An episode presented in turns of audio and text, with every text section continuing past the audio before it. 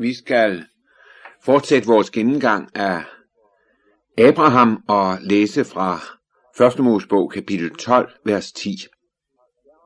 Der opstod hungersnød i landet, og da hungersnøden i landet blev trykkende, drog Abraham ned til Ægypten for at bo der som fremmed. Da han nu nærmede sig Ægypten, sagde han til sin hustru Sarai, Jeg ved jo, at du er en smuk kvinde. Når nu Ægypterne ser dig, og de mener, at du er min hustru, slår de mig ihjel og lader dig leve. Sig derfor, at du er min søster, for at det må gå mig godt, og jeg ikke skal miste livet for din skyld. Da han så drog ind i Ægypten, så Ægypterne, at hun var en så smuk kvinde. Og faraos stormænd, der så hende, priste hende for farao, og så blev kvinden ført til faraos hus.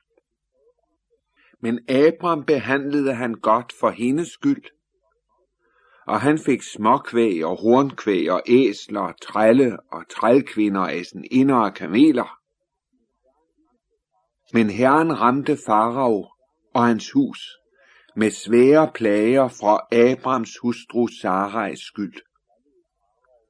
Da lod Farao Abraham kalde og sagde, Hvad har du gjort imod mig? Hvorfor lod du mig ikke vide, at hun er din hustru? Hvorfor sagde du, at hun var din søster, så jeg tog hende til hustru? Se, her har du nu din hustru. Tag hende og gå bort. Og Farao bød sine mænd følge ham og hans hustru og al deres ejendom på vej. Og Abram drog atter med sin hustru og al sin ejendom til Ægypten, op til Sydlandet, og Lot drog med ham. Amen. Her møder vi noget, der er værd at lægge mærke til. Der bliver hungersnød i løfteslandet. Vi har så let ved at tro, at når vi begiver os ud i tro på Guds løfter, på hans ord, så er vi også sikrede. Så går det os godt. Så oplever vi velsignelse, så vi kan forstå det. Sådan kan det gå. Men det går ikke altid sådan. På Guds vej oplever du meget svært. Også der oplever du nød og mangel og kamp, modgang, trængsel. Og hvad så? Ja, så er det så let at begynde at se sig om. Hvad skal jeg nu gøre? Hvad skal jeg nu finde på? Abram, han skulle jo have vendt sig imod Guds løfter og forjættelser. Skulle have mindet sig selv om, hvad Gud havde sagt, hvad Gud havde lovet. Men det gør han ikke. Han handler klogt, beregnende. Men der er han kommet ind på en farlig vej. Abram burde have spurgt Gud, hvor går vejen nu for mig? Hvad skal jeg gøre i denne situation? Men der står intet om, at han spørger Gud. Kender du det i dit liv? Når vanskelighederne kommer, så er det som om, alt det du har bygget på, alt det du har troet, det er så underligt tomt, så fjernt, så uvirkeligt. Og du fristes til at finde nogle løsninger selv. Og det prøver du.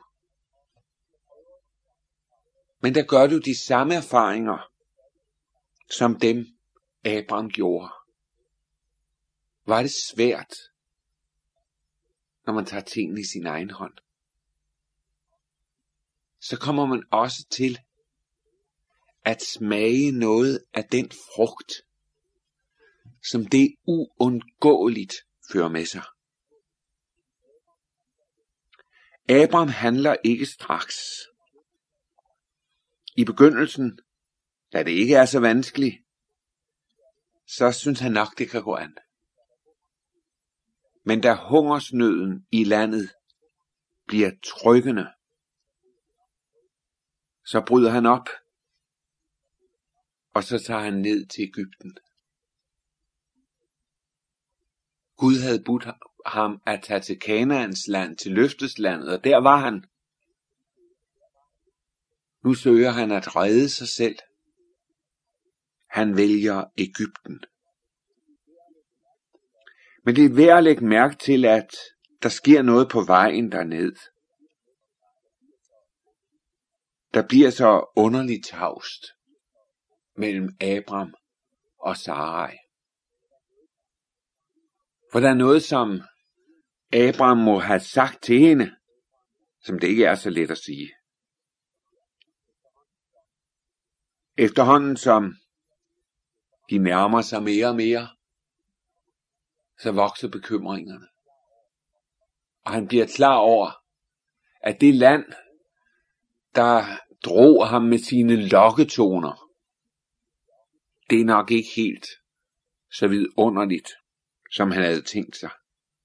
Ja, han bliver faktisk klar over, at det ikke ufarligt for mig selv at tage til Ægypten. Og det skyldes ikke først og fremmest ham selv. Det skyldes hans kone. Den kone, som han har elsket, har fulgt, de har delt alting sammen. Pludselig begynder han at se på hende med andre øjne. Hun udgør en fare i hans liv. Og det, der gør det så svært, det er, at faren er knyttet til hendes skønhed. Igen møder du denne dobbelthed, som vi talte om sidst. Abrams store rigdomme, det må da være en kæmpemæssig velsignelse. Ja. Men det er også denne enorme rigdom i form af meget, meget kvæg, der bevirker, at hungersnøden rammer så hårdt. Det er jo utrolige arealer, der skal til, for at disse vældige hjorte kan opretholde livet. Snart er græsset gnavet af, og man må videre til et nyt sted for at finde lidt til dem. Og det kommer ind, slår ind som en vældig byrde. En trussel mod Abrahams eksistens. Sarais skønhed, den drager andre. Abraham har nok mødt det før. Gjort erfaring af det. Og nu kommer de ned til et land, hvor han har en stærk fornemmelse af, at dette bliver et vældigt problem for ham og man tager det ikke så nøje med et menneskeliv. Det tæller ikke så stort. Den bedste og sikreste vej til at få Sarai, det er at rydde Abraham af vejen.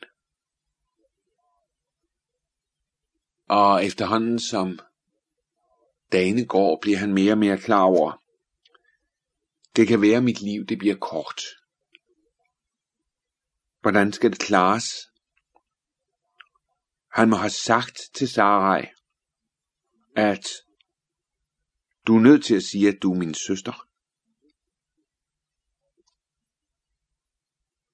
Og noget sandt var der jo i det. Det var hans halvsøster. Men sandheden, at hun også var hans hustru. Det skulle skjules.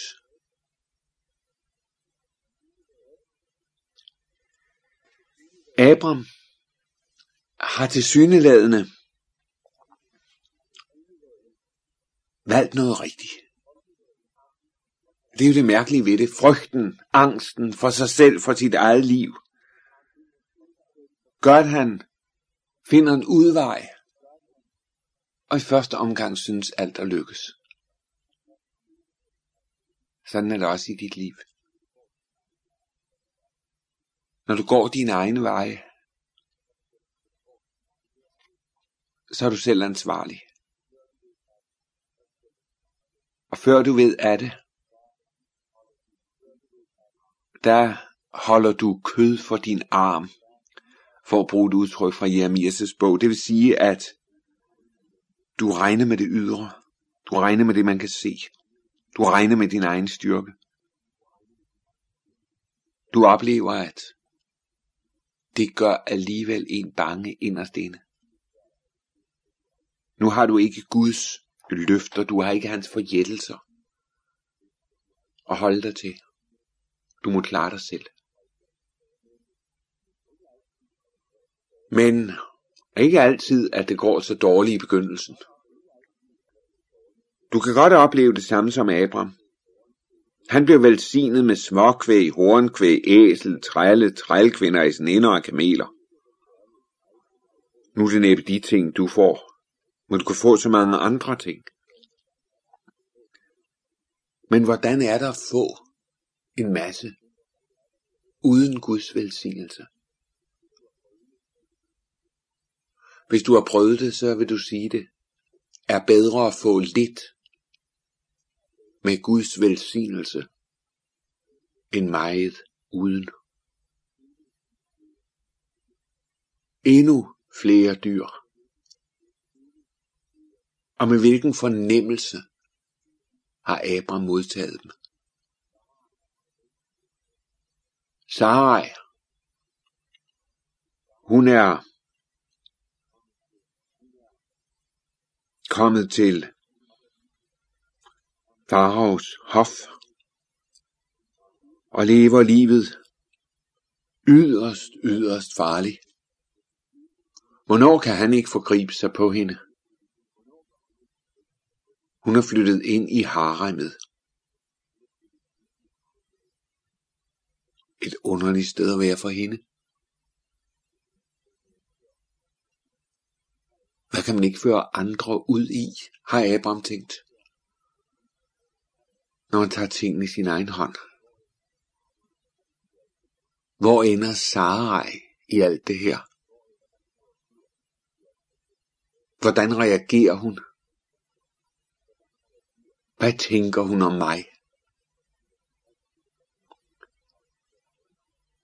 Ja, hvad tænker folk om dig og mig, hvis vi får dem lokket ind i noget, der er livsfarligt for dem, rent åndeligt?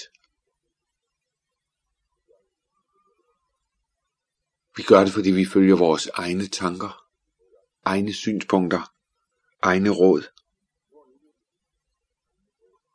Hvor ender det hele?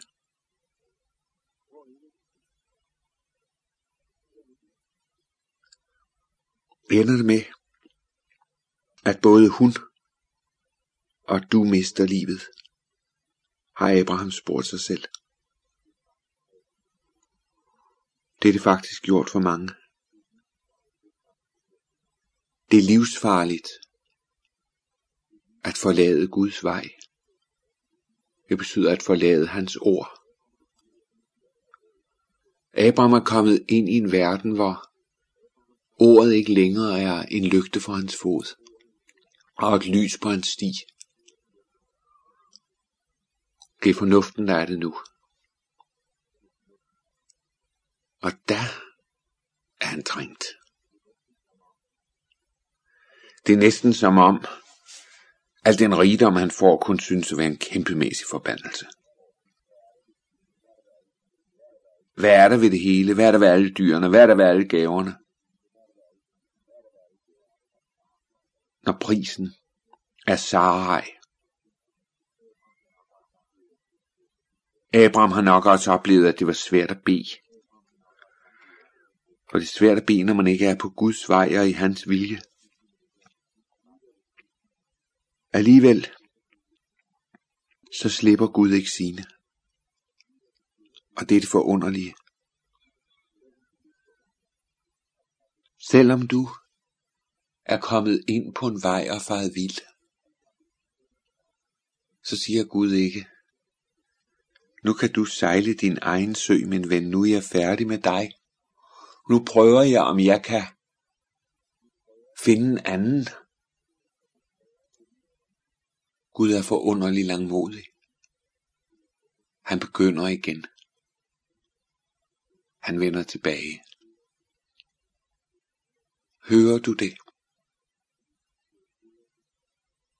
Du er ikke sluppet af Gud. Du har vendt ham ryggen. Du har fulgt din fornuft og forstand. Men Guds kærlighed opsøger dig. Hans hjerte banker for den, der er skrevet ind i hans hjerte. Og det er du. Han vil have dig tilbage. Og derfor lader Gud ting ske, som ellers ikke ville være sket. Der sker noget i faraos liv, som man undrer sig over. Det går skævt for ham. Ja, han rammes af svære plager. I begyndelsen har han ikke kunne forstå det. Vi hører ikke de nærmere omstændigheder, men det bliver klart ud fra teksten, at en dag, der åbenbares hemmeligheden for ham. Han ser sammenhængen mellem Sarai, som er Abrahams hustru, og den kendskærning, at Sarai nu er anbragt i hans eget harem, og så de plager, der kommer ind over hans liv. Se, der gør han det, at han kalder på Abram. Og så stiller han ham nogle spørgsmål. Yderst pinlige, vanskelige spørgsmål fra Abram at besvare. Hvorfor har du ført mig bag lyset? Hvorfor sagde du ikke, at hun var din hustru? Hvorfor sagde du, at hun var din søster? Hvorfor har du ført alt dette ind over mig? Kender du til det? Når der stilles der nogle spørgsmål, og svaret hænger sammen med, at du selv er svigtet. Spørgsmålene gør det helt klart for dig. Jeg er kommet ind på løgnens vej. De halve sandheders vej. Det hele bliver så uendelig pinligt. Man må slå øjnene ned. Man har ingenting at svare. For farver har jo ret. Min forstillelse, mit hyggeleri, min løgn, fører andre ind i ulykke. Sådan har Abraham måtte sige til sig selv. Det har været underligt. Da han sammen med sin hustruer, Lotter, kvæget, er blevet fuldt på vej af faraos folk underlig vemodig. Tungt. Anger i sindet. Skammen, som sviger. Og alligevel, midt ind i det, så er håbet nok været tændt i hans indre. Nu har Gud revet mig ud. Nu fører Gud mig tilbage. Tilbage til løfteslandet. Tilbage til den verden. Tilbage til det rige. Hvor jeg får lov til at vide det ene. Jeg er, hvor Gud vil have mig. Du skal tage det med dig fra den udsendelse. Det er bedre for dig at være i løfteslandet, selvom der er hungersnød. Det er bedre for dig at være på Guds vej, selvom det er svært, og der er meget modgang, end at vælge sin egen vej, sit eget rige, hvor det hele går så skævt til sidst. Og hvor du står i fare for, at miste din sjæl. Bliv på Guds vej. Bliv i hans vilje. Følg ham. Koste hvad det vil. Han vil føre det igennem for os. Lad os bede. Herre, vi vil takke dig. Takke dig for, at du er Gud. Takke dig for, at du ikke bliver træt. Takke dig for, at dit øje det våger over os dag og nat. Og så vil vi også takke dig for, at selvom vi kommer på afveje, så slipper du os ikke. Du begynder igen. Du fører os ind på troens vej på ny. Du velsigner os i din nåde. Herre, lad det ske. Nu og altid. Amen.